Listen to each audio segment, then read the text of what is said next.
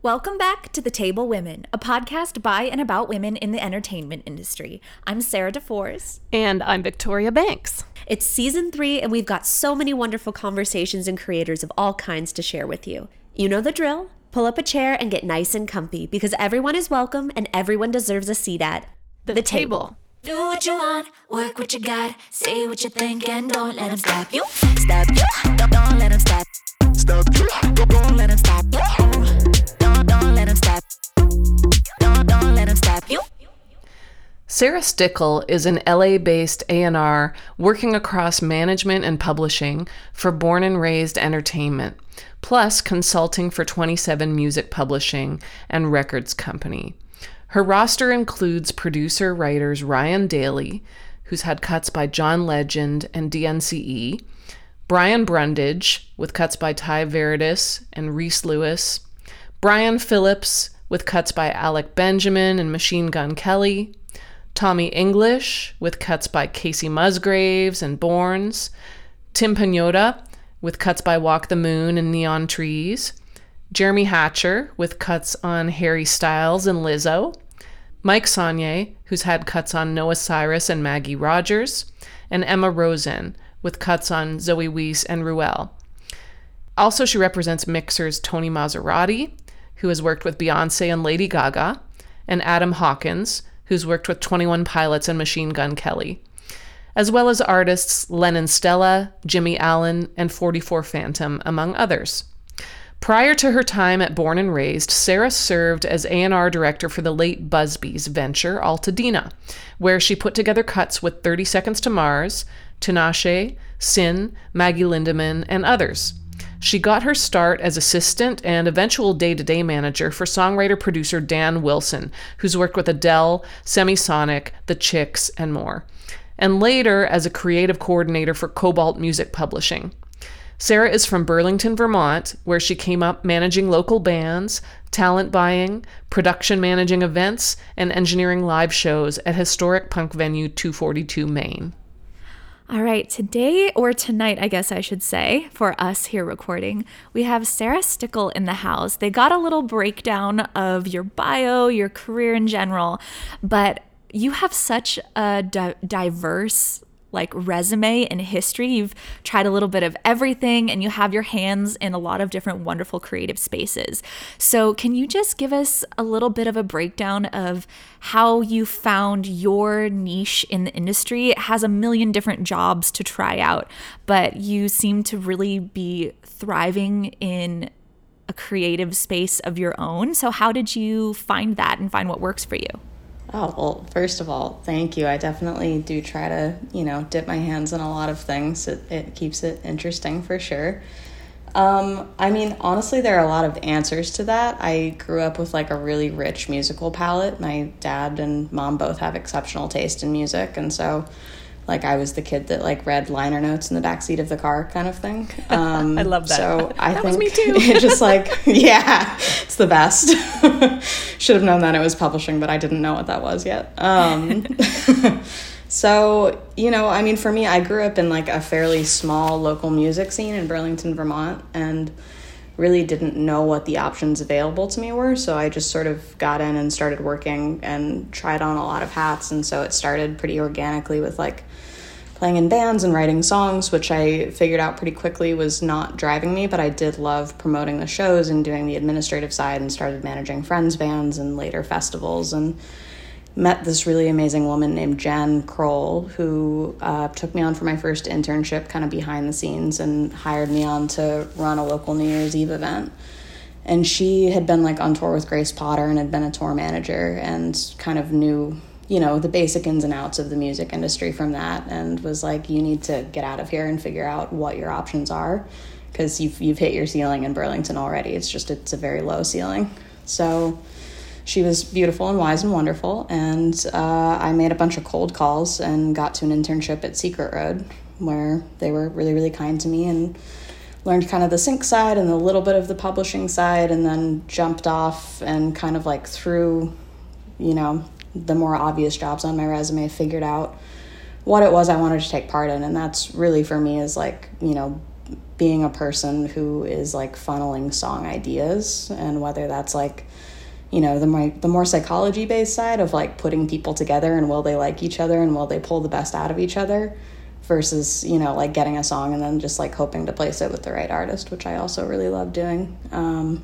so yeah a long-winded answer. There are a lot of sides to what you do. Yeah that's that's cool. What so what does a typical day look like for you? Or are they all different there's no there's a good amount of consistency. I'm, I'm a creature of routine for sure. Um, i mean i definitely take a lot of meetings. I, I love like actually sitting down and talking to people like about life kind of first and foremost but also just like about what they're working on and what they're excited about and whatever music projects are like really lighting them up in the moment. So that's kind of how my day starts for the most part. I like to do meetings in the morning either with clients or just with other folks in the business and then kind of go from there and just send a lot of emails to make other things happen and hopefully work on some of those projects and run a lot of phone calls. There are a lot of like producer deals in what i do and so there's a lot of time dedicated to that and invoicing and you know uh, things that are not so sexy. But yeah that's that's kind of the basic rundown. And then you know i'll go to a show a couple times a week. I love that you touched on the the human interpersonal aspect of your job. I think it's really easy for people, um, especially creatives, to think of publishing and A and R and management as checking boxes and sending emails. And of course, there's a lot of that, but there's like you mentioned that beautiful aspect of knowing who this person is and their creative drive and figuring out the puzzle of who's going to work well where and i imagine it's incredibly satisfying to put together a team that really thrives and works together and then hopefully be able to see that song or their creations out into the world as a single or a cut or something like that. And you've had some pretty incredible singles and cuts and you know securing all of these different producer credits and everything especially in the last couple months it's been like bam bam bam one after the other do you feel like when you were putting all that stuff together it was kind of like a light at the end of the, the tunnel kind of thing and now everything's coming out into the world or do you feel like it's been uh, a pretty steady thing for you like uh, i guess stairs as opposed to like the big the big bang? That's a good question. Um, it definitely does feel steady and like the releases have come really closely together but a lot of the work has happened very steadily and I think that's a lot because of COVID and like the way that the industry has started to flow with release schedules is everything is much more packed together and things really come in seasons a lot more. So it's definitely been like a fun season of just like riding high and like seeing work from even like two, three years ago actually like come together and come to fruition. Um, that's been awesome. Is there something specific? I mean, you've got Machine Gun Kelly cuts and Hayley Kiyoko and like all of these crazy things going on. Do you have something specific that stands out to you is like, oh my God, I'm so happy that that got out into the world, or the story behind how this happened was insane, and I'm so, it's like a breath of fresh air to finally be able to see it in the world. Oh, okay. There are a couple, and the the song with 44 Phantom and Machine Gun Kelly was a very special one because it was a family record. So I work with two companies, and one of them manages producers and songwriters and mixers, and the other is uh, it's a publishing company and a record label, and they have 44 Phantom, and then two of my producers did that song with him. So that one, I was lucky in that it was not a long wait. They got in the room, and Machine Gun Kelly like FaceTimed into the session and rolled up like 15 minutes later. So that was a beautiful stroke of luck. And it was, you know, it was pretty automatic after that. Um, so that was not a long wait, but it was a really, really exciting moment of like, a lot of things I was doing and spending time on really coming together and, you know, benefiting each other and just working hand in hand. And that was really awesome to see it kind of like, you know, work and, you know, not feel like I'm over committing to things. And it's just like, okay, this has value. So that was exciting. Um, and then the Hayley Kiyoko thing was also really exciting and fulfilling, particularly because it just went into the Netflix movie called Do Revenge and that movie is by like one of my favorite directors. I'm her full fangirl. She also made the movie Someone Great, which like it's broke so it's amazing. and it like broke Lizzo and there's like Lorde and Phoebe Bridgers on that soundtrack. Yeah. It's I mean, it's amazing. and she put together another like iconic movie with really strong female characters that are just so so interesting and so cool and made this really really exciting soundtrack and that song that i was able to have a hand in putting together was in soundtrack and part of why that i mean i didn't know that was happening first of all. It wasn't like an anticipation thing. It was like i turned on the movie and i was like oh oh. Best surprise ever. yeah just like so excited. But it was like it was like one of the first moments of my career that like felt very like like i hit a goal i didn't even know i had. Like to see a song that i had a hand in in a soundtrack like that. Because actually like the reason i wanted to work behind the scenes was because of the garden state soundtrack like when i was a kid you know growing up watching that that was such an impactful soundtrack for my generation and you know thinking hey, like that seems like a really cool job to put things like this together. Like maybe I can do something like that one day. And it ended up not being exactly what I wanted to do, but then to find what I've actually wanted to do and see something like that happen from this side has been awesome. Yeah, I think we overlook how much film and TV has had an impact. We always ask, what's your favorite band and what songs were you listening to on the radio as a kid or CD or whatever. But I think all of us have those films and TV shows. For me, like 10 Things I Hate About You is one of them. Like that soundtrack was so iconic for me. And every time I hear I Want You to Want Me Now or something, like that's immediately what I flash back to. Um, even stuff like I've, I myself am this person, but also some other people I've met, like the Twilight soundtrack, Don't Judge Me, was There's no so judgment here. good. the first one in particular. You know, we overlook, right? We overlook just how much those have impacted our desire and drive to to do this because it's really freaking hard. So I mean, It's funny you say that because I was actually just talking to one of our producers, uh, Ryan Daly, the other day, and we were talking about like some heavy emotional stuff, which we do often because he's great and he's the best. And he was like, I'm just a psychopath and I never cry except at movies. And I was like, well, yeah, that's it. Like soundtracks are emotional manipulation. yeah, it's true. It's true. the kind Once that the we veil love. has been pulled back and you understand. it's like, oh, this music is doing something to me for a reason. yeah. And it's like I'm a person that cries quite easily, but like I will be watching like Supergirl and like the swelling soundtrack will make me cry. Mm-hmm. like, Yes. Yeah. So most of your recent wins have been with men. Yes. What differences have you noticed for men and women trying to quote unquote make it uh, in in this industry? Yes, I mean, this is like one of my least favorite things about my job as it stands, which is that I focus primarily on the management side and I focus primarily on producers. And what I've come to notice is that my roster, because of that, is super, super male dominated. And that's largely because production is a largely male dominated space and mixing as well, which is a big part of our roster. And really, the only women on our roster are songwriters. And we have a lot of trouble picking up more songwriters to manage because songwriters just aren't making any money.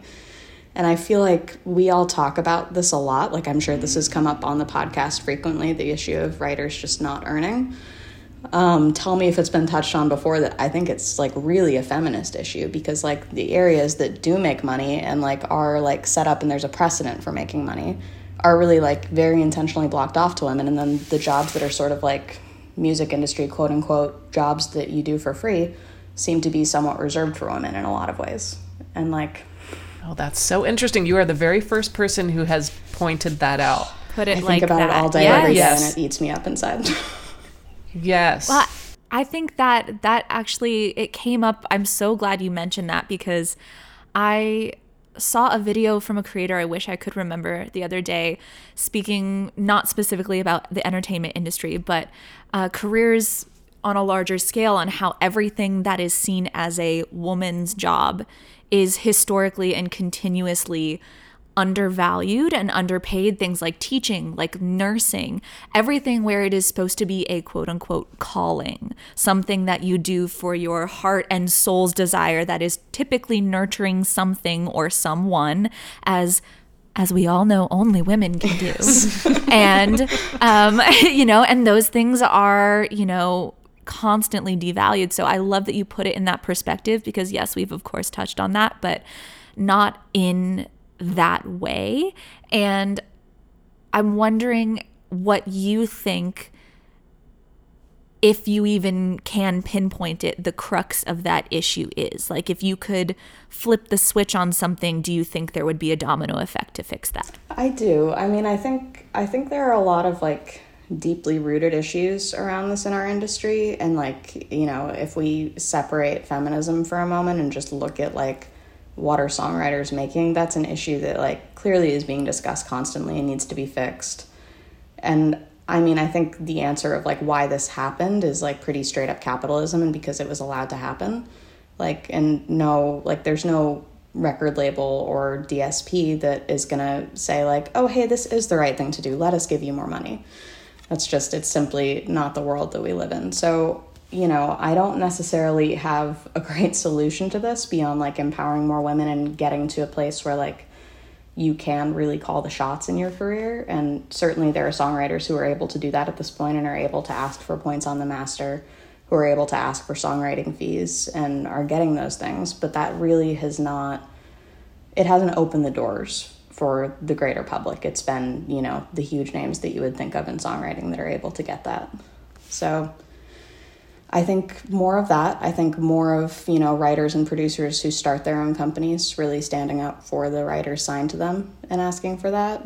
And publishers as well who have a lot of sway and, you know, particularly the ones who aren't immediately married to, you know, like I'm I'm gonna name names because they're majors, but like, you know, like Universal and Sony and Warner are all intrinsically tied to the labels that they're also trying to get money from, and that makes their position a lot more difficult.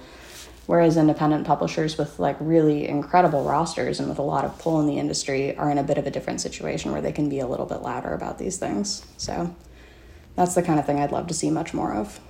Is there something that you would recommend, I guess, a starting place for especially independent creators when it comes to advocating for themselves and starting to ask for what they deserve? Because, like you said, there's this this kind of vibe of, you know, take what you can get, especially for women. And I know for myself, Victoria, I'm sure you've probably had the same thing, but I'm totally independent, have been very lucky with some things, but I have even very recently lost major cuts because I was like, this is a shit deal. Like, this yeah. is so shit. like, what is going on? And trying to advocate for myself and, have, and hitting up wonderful friends in the publishing and A&R side, being like, hey, this is what I'm asking for. Please tell me if you think this is unreasonable. Um, them being super supportive, be like, you should have asked for a lot more, but yes. And, you know, even so far as Victoria and I have talked about this, I have had more success um, negotiating things as my I, I don't know if I said this on the podcast, but my my fake male assistant oh, um, yes. slash mm-hmm. manager, yes. Um, you know, lots lots less pushback, um, which is so sad. But do you have, uh, I guess, something that you'd really recommend for creatives when they start trying to test the waters of advocating for themselves um, against maybe more major companies that are used to being able to just kind of push their weight against you? Yeah, I mean, I think the first thing I would say is like talk to people in your life who you trust and who are informed about this and find out just at a baseline like what's normal and what there's precedent for. Because if you go into a call with someone who's, you know, fairly high up on the food chain in a label and you say, "Hey, I want a songwriter fee of $2,000." and they say, "We don't really do that." And you say, "Oh, well, like I've heard." They're just they're going to keep pushing and they're not going to do anything for you. But if you come to them with an informed conversation about framing it as a vocal production fee or a studio fee or things like that that there is a precedent for within the building they're going to say like oh this person does know what they're talking about and like maybe i can actually help here you know? Yeah. Do you find that there's a difference in uh, in terms of how men and women tend to approach the business of songwriting? Or the creative side. Do you see a difference? I think that's an interesting question. I think I think I'm going to give it a no because I think I just see so much difference person to person that I have trouble making like a blanket assessment. So like I see very bullish men and very bullish women and I see very like gentle timid men and I see very gentle timid women. And like it's, you know, I I think there's really a spectrum. I think can we say like you know, women face more pushback and therefore can be more hesitant as an overall thing. sometimes. Like, certainly, we all deal with, you know, being taken less seriously from the get go, and that does affect our experience and how we go about things. But I don't think there's one way that any woman individually responds to that. Yeah. I'm guessing you probably uh, would encourage more women to explore the production side, maybe, of, of songwriting. Yes, and thank you for coming back to that because absolutely. I mean, there's so many wonderful women who really are like presented as songwriters and billed as songwriters who really have some great production chops and can bring a lot to the table. And so even just being able to have conversations with like whoever the producer is in a particular room one day and being able to communicate what you're hearing is so so valuable and does translate to production credits often um, when it you know makes it into the final track. But also in terms of just building a sustainable career being able even if like even if you're not in a place where you think you can deliver like a song that sounds like you know a 2000s Katy Perry hit that's fair enough. Not everyone starts there. But if you can you know deliver the instrumentation on a bridge or like deliver like a few programming things or do the vocal production and just build your way from there and learn as you go. Like there is money in all of that and there are credits in all of that and just building a resume. And it also just opens the door for your producer friends, whether they be male or female, to say like, hey, like let me invite you into the production side and like work collaboratively because that is how people learn. And that is where women are so often denied mentor- mentorship because they don't say like, here, I can help with yes. this. It's almost like I feel like women from a very young age are taught that because we're shown we have to be perfect, that we're often either held back intentionally or unintentionally by ourselves held back because we're like, oh, I don't know how to do this, or I'm not perfect at this yet. So I don't feel ready or worthy to be in that space. And I love that you touched on that where everyone's learning. And even if you can do a section of something, if you can add, you do have value enough to build your resume and enough to one day become, you know, the main producer and it's never a I am finalized completely and now I am coming out into the world ready to go. It is always a journey. Totally. Yeah. well, and you know, and we look at it and so many men are empowered to say like, "Oh, I am finished learning." And meanwhile, they don't know how to run a vocal chain but can like loosely mm-hmm. play the drums. and like that's where a lot of the difference yes. happens. no, it's so true. I've I've hit up a couple of friends that um, A and R uh, producers specifically because I've had some experiences where um, they've been like uh, not able to run like basic uh, vocal comping or very basic stuff and and then I'd be like am I crazy for thinking that this is like the the basic thing that like if you call yourself a producer you should no. be able to do this and they were like oh no no no you're like it's so no, that's real. correct yeah it's yeah. one of those things yeah. it's like it's a conversation I have with my mostly with female writers all the time who like have learned to cut their own vocals and are just like how how is this not a given for you? And it's largely producers yeah. who don't sing that don't necessarily nail that skill immediately but also don't ask for help.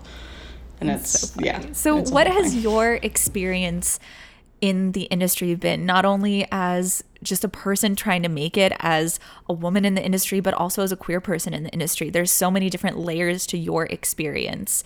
Um, what has it been like for you as a whole honestly pretty privileged for the most part. I mean, I definitely have to talk about white privilege, which I have all of. Um, and yeah, like truthfully, you know, there have been a lot of circumstances where I've felt like, oh, I'm the young woman in the room and no one's taking me seriously.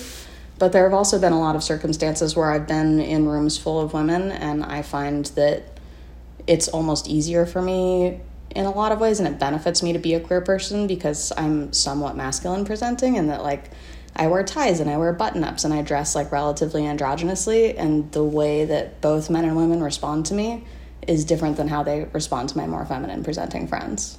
And so that's a very interesting dynamic that I've talked a lot about with my roommate who's also a gay man and we were we were talking about just like you know, how has this affected us? And it's really mostly benefited both of us. And, you know, he's a white presenting gay man. I'm a white gay woman. And it's like, we really have not faced adversity because of those things. We've only been benefited by it. That's so interesting. I have never heard that perspective before.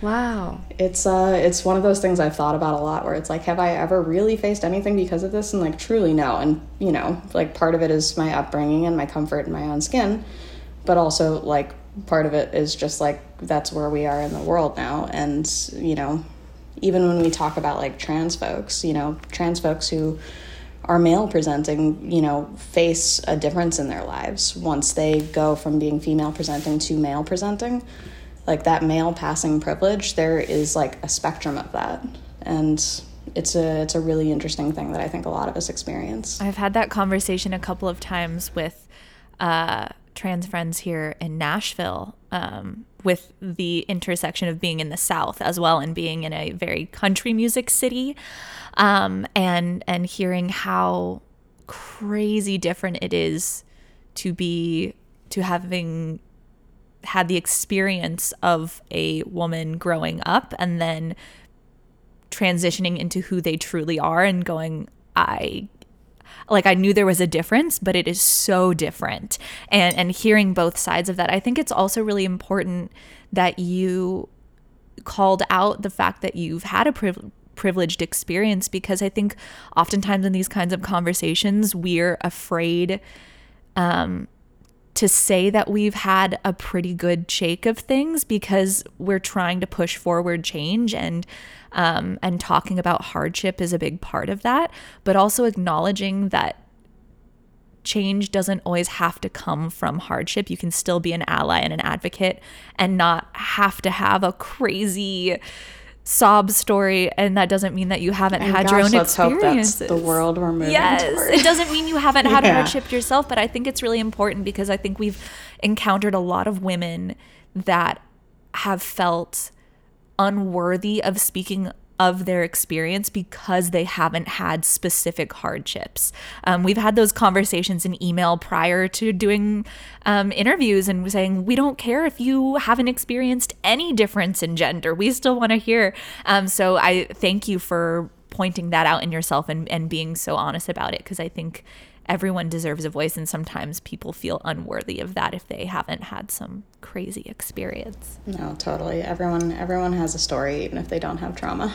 Yes, absolutely. So you mentioned uh, someone who championed you. Have there been more instances of that along the way uh, in your career? Have you felt allied with people who've been helping you out?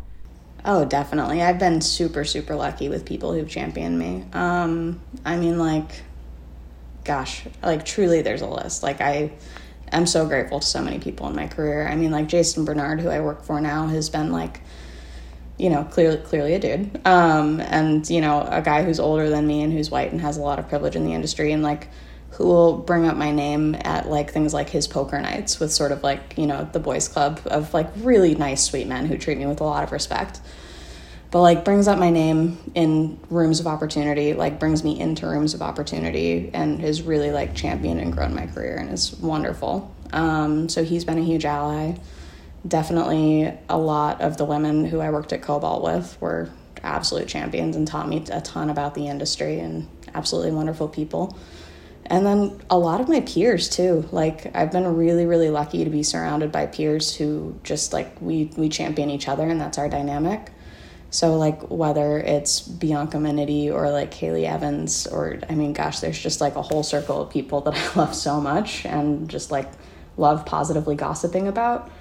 And yeah i just gosh it's so many i don't even know how to answer that question because i'm just like overflowing with love for them That's the greatest problem to have, though, is to not It even know where to start with all the wonderful people. And Yeah. I love that you brought up community because that is, I mean, we talk about that a lot, but community in terms of having peers and I almost said loved ones, and it kind of feels like that. The people that you work with and your community are loved ones. And I think um, it's easy to think of you have your career and the people you work with, but our lives are so deeply enmeshed in our careers when it comes to creative pursuits that um, community is, I think, something we talk about on the surface a lot, but is harder sometimes to really find. Um, do you have I'm trying to think of how to word it, but did you have a difficult time finding a community that felt authentic to you, or was it something that you thankfully had a pretty easy time sliding into? I'm going to frame this as a question about Los Angeles because, for my experience, it is. And I think a lot of people have a really hard time starting in LA, and I certainly did. Like, I really didn't find, like, I, I found a couple people off the bat, but didn't necessarily, like, feel they were, like, my people yet until much later. And then, kind of as I grew and as I kind of, like, got out of my initial bubble, it, like, slowly started to happen. But it is the place where I've had, like, the slowest time building community and had to be the most intentional and had to put the most work in. And there really is like a culture of competitiveness here that I think not just not just like sort of encourages people to push each other away but also encourages people to be constantly on guard and like look for what the other person is looking for out of a relationship and so that's something I almost had to learn how to navigate because I'm from a very cute, wholesome small town where if you meet someone who you basically like, your best friends in a minute. So it was like, it was a culture shock for me. And I was like, do I just not belong here? Like, I, I have no idea how to speak to these people. And it really took a couple years to like be comfortable, just kind of like immediately coming out of my shell and like just immediately sharing things about myself with other people and like learning the line between, you know, like, what's what's sharing in a way that people can relate to versus like what's sharing in a way that's gonna just like freak people out. And like you know learning how to build relationships in a very very strange culture. But through that i have found wonderful wonderful people but it took like i mean it took a good four years it took a while yeah it sort of feels like every place that you live has a language um, that they speak, and you kind of have to figure out how to speak that language. And it's like we're we're all trying to do the same thing, but we're speaking a different language in how we do it. Um, and uh, one of the things I love about Nashville is that we have such a such a sort of instinctive, straightforward language about uh, you know about that, and there's not as much of a guard that we put That's up. That's my favorite thing about South. Nashville. Yeah, absolutely. It's always yeah. felt. I mean, even like when I was still in college and I was just there, like interviewing for jobs and taking like my first round of meetings there, like felt so easy there. I mean, it's a really really welcoming place. Uh, I remember my mom going to the grocery store one time in Toronto. Uh, I'm from Canada originally, and she went to the grocery store there and she was like picking through some oranges and she just starts talking to the person next to her and going oh don't these oranges look beautiful? And the person just looked at her with this weird look. She was like oh i forgot i'm in toronto. I'm not supposed to talk to anyone. Oh my gosh you know there's so much of that depends on where yeah. you are geographically so that's that's interesting you know to hear that's your perspective um, well, and it, but, i love that you talked about going from a small town in nashville to LA, I had the opposite experience. I'm from a, a very small, like agricultural area in Northern California. Um, from a very like normal family. No one does music. My mom is a pastry chef and my dad works for museums. And it was like a very non musical thing. And I started working in LA when I was a teenager in music and uh, feel like I I built this wall because there is very much that, like, who are you? Why do I care? Why do I want to know you? Everyone's pitted against each other. And there are wonderful people, but as a whole, the energy is very intense, like you described. And um, coming to Nashville, I had the opposite kind of um, shock to my system of like, oh, people are so nice. I don't know what to do with this. I, don't, I don't know how to deal with this. and I, I, I got the comment a couple of times. I worked a little bit in the industry behind the scenes um, the first year I lived here. And I got the comment a couple times like, you, are so professional like in a uh, you, you don't need to be that professional. And i didn't even realize i was doing it both as a as a young girl who was in la which is you got to be a little more protective of yourself anyways but um but also just I was so professional and now looking back it's so funny. Um so there's such an adjustment period that happens and i love that you touched on that because it is i think there's so many people from nashville moving to la so many la people moving to nashville everyone thinks the grass is greener and sometimes it is and sometimes it isn't but i think we overlook that in the hype of excitement of going to a new place um, and it's really true every place has their personality. Yeah. But I'm wondering what what does the picture look like in in LA uh, in the creative community? We've talked about um, male female representation, but how does it look in terms of diversity, uh, racial diversity, in terms of sexual orientation, uh, diversity in that realm? What does it look like out there? I mean, obviously in Nashville we have major issues. Major issues in, in both of those areas. Um, is LA a better picture? Well, okay, so I think it depends on what sort of music you're working in. LA obviously covers a lot of different genres. So we see a lot of racial disparity within those genres. So for the pop community, which is what I'm focused on, it's extremely, extremely right, white. There are not a lot of opportunities uh, for black folks on the executive side. And then in the songwriter space, it's like it's a lot of undercredited and underpaid writers, you know, and like trying to like, you know, soak up. Uh, this is actually something a black writer of ours said to me the other day. It was like, everyone's trying to soak up the black girl magic, and that's and like not get paid, and that's a very real thing. so I think in terms of the queer community, we there are a lot of queer people here, which is great. I definitely see a lot of white queer people, and I see a lot of men. And so there's like disparity around that. I know only a handful of queer women in the industry, but um, and like we're really still getting role models too. Like it's a lot of peers. Um, there aren't a lot of like queer role models who are kind of like in the higher ranks. They're a handful, but Interesting. Yeah. So Yeah, you've got so- you're coming through as a first a lot of the time, and with nobody to follow, no footsteps to follow in necessarily. Yeah, like I think I think that that's you know less true for white folks. Um, like you know, I, I certainly like have role models to look up to who are queer women, but yeah, it's definitely far fewer than you know for gay men, and even less so than for anyone who's straight. do you feel like there when there is um when there are pockets of diversity i know for for me observing here in nashville and also having conversations with friends that are writers and artists of color and um, i've had more of this conversation when it comes to race but um, there's this aspect of like you were talking about they want to soak up the black girl magic without having to pay or or credit or anything.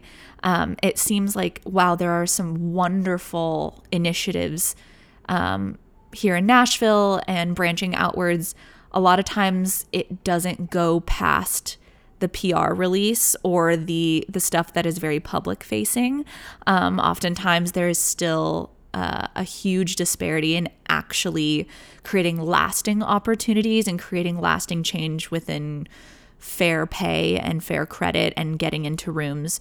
Do you think that that is something that happens? Um, a similar amount in LA? Do you think that when there are pockets of diversity, it is tends to be pretty surface level, or do you think, um, for lack of a better term, it's you know talk the talk, walk the walk? You know.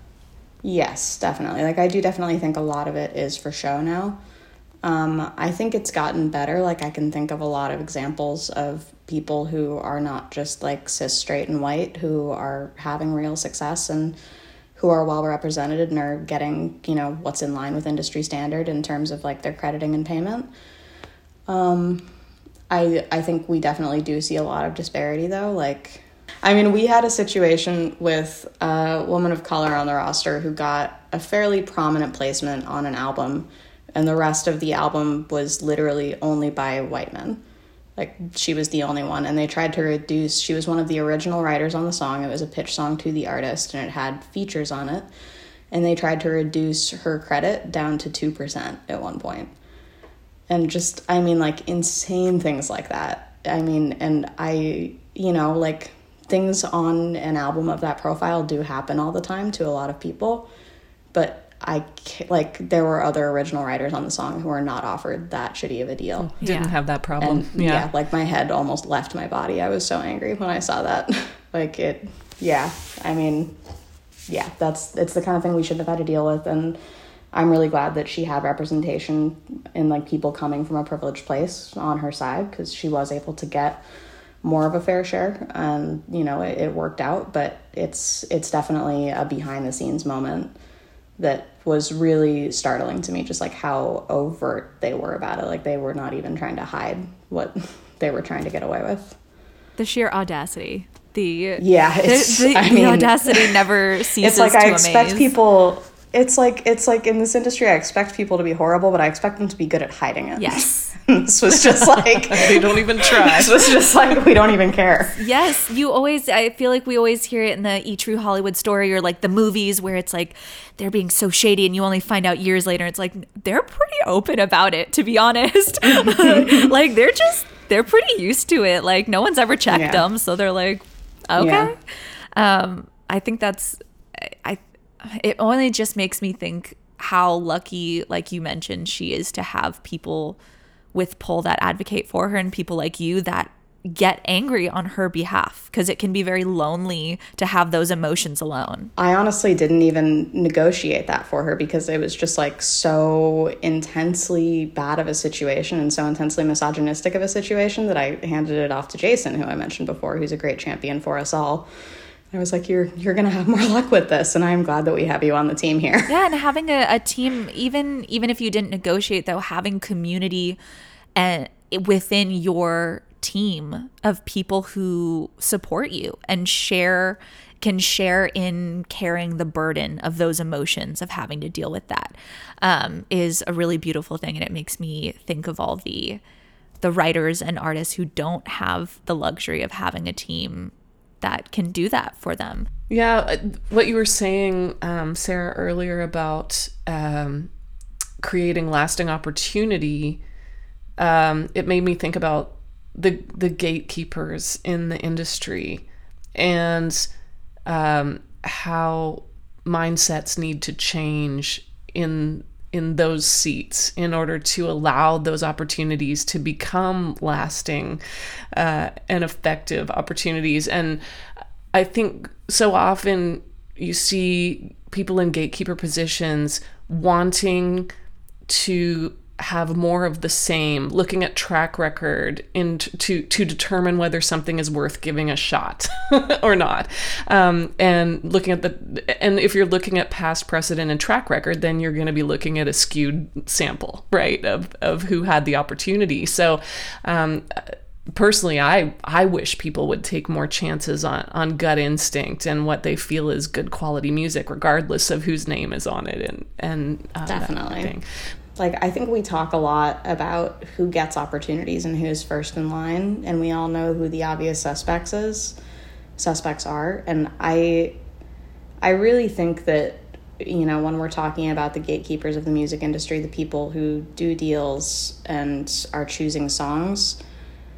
I actually almost think we need to remove deals from this conversation because at this moment in time, everything is so data driven that it almost does not matter what gut instincts are. I won't say that's completely true, but with majors at this point, it's it's so so data driven. It's like it's hard to even call them gatekeepers on deals like that because they have a lot of things they're passionate about that they can't sign either when we're talking about songs, then I think there's like a much richer conversation to be had because that is so much more about gut instinct, and there is so much I think just like like automatic behavior and almost laziness in the industry of people who are just seeing like, oh, like here are four amazing writers on this song, it must be good. It must be good. and like, yeah, it's like of course they listen to it, but like. Yes. But like the people who have had those opportunities to get to that point are largely white and are largely straight and are largely cis. And it's and are largely male also. It's I mean, yeah. So I think when that like quote unquote strategy is being used, then we have an inherent problem.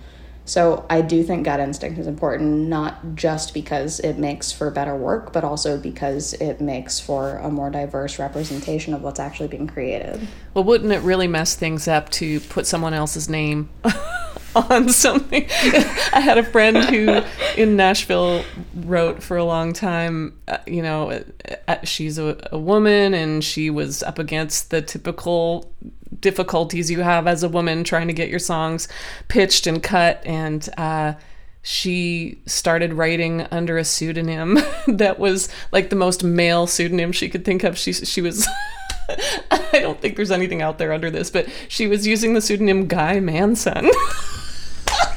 Oh my god. it was That's thought outstanding. So fantastic. And so she was pitching these songs under Guy Manson, and people were like, "Ooh, this is really good."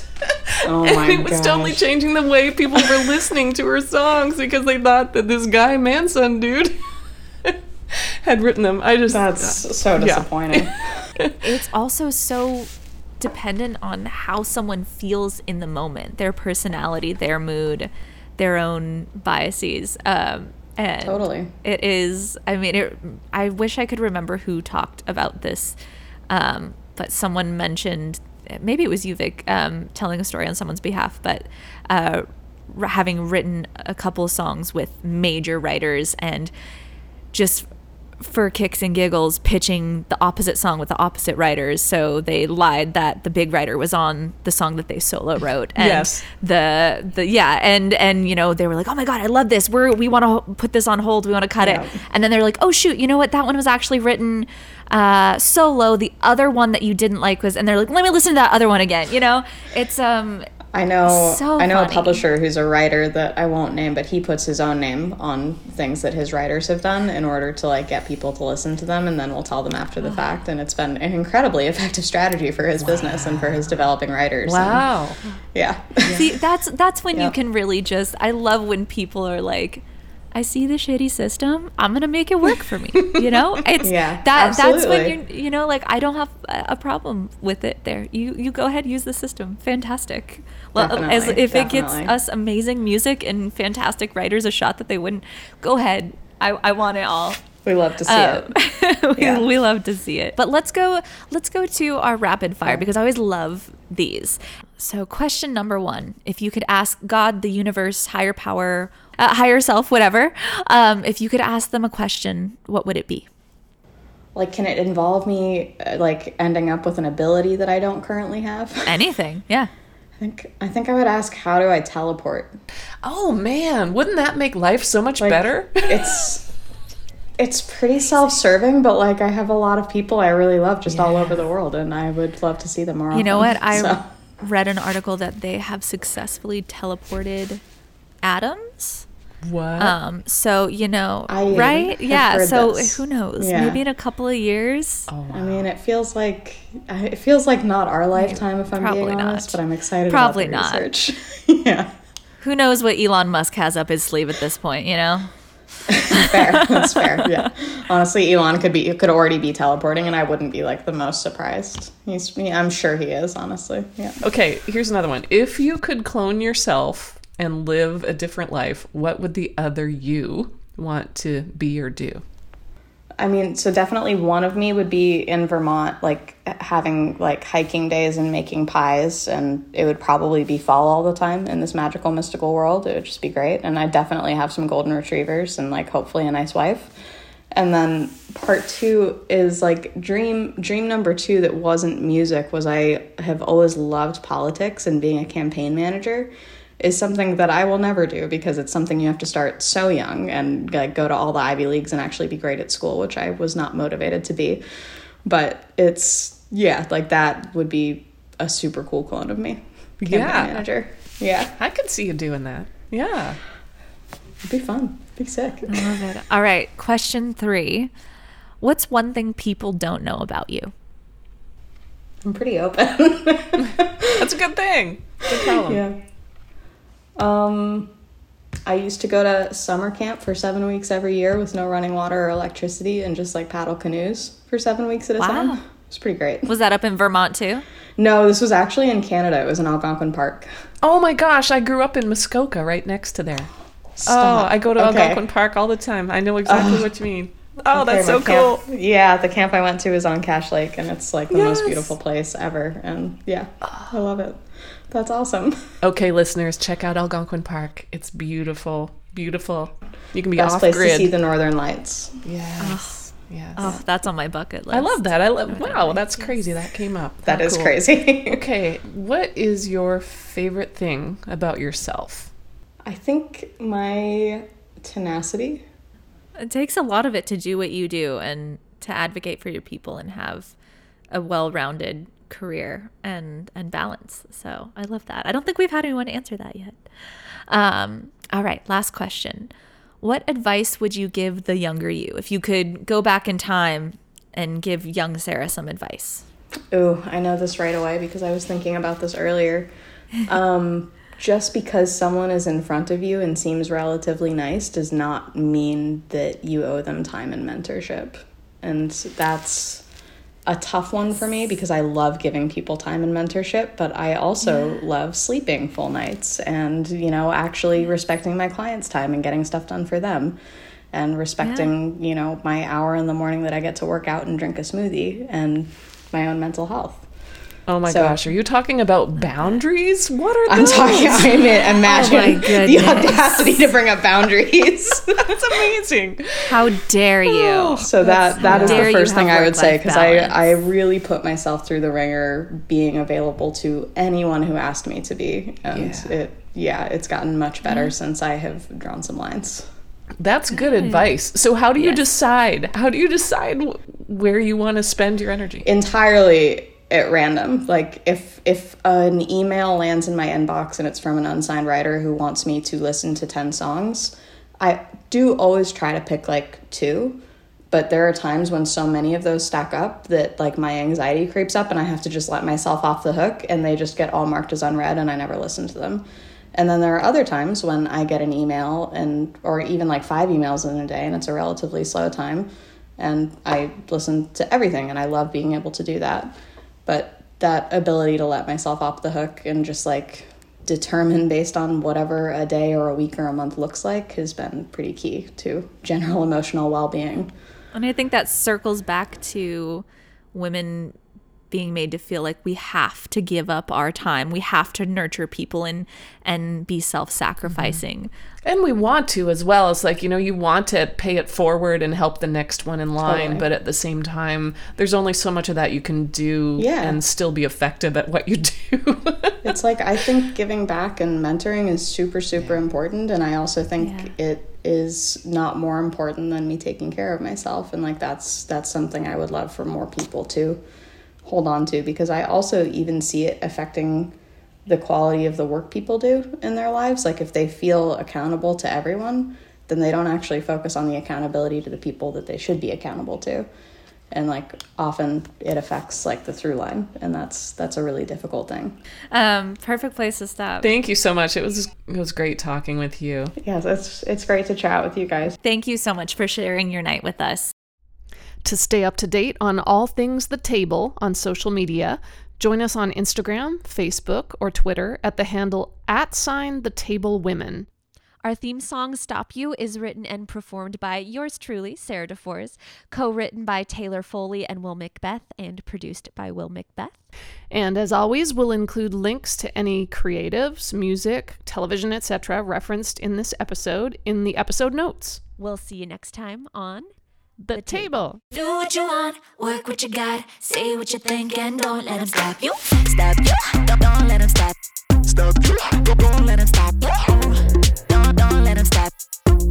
Don't, don't let them stop you.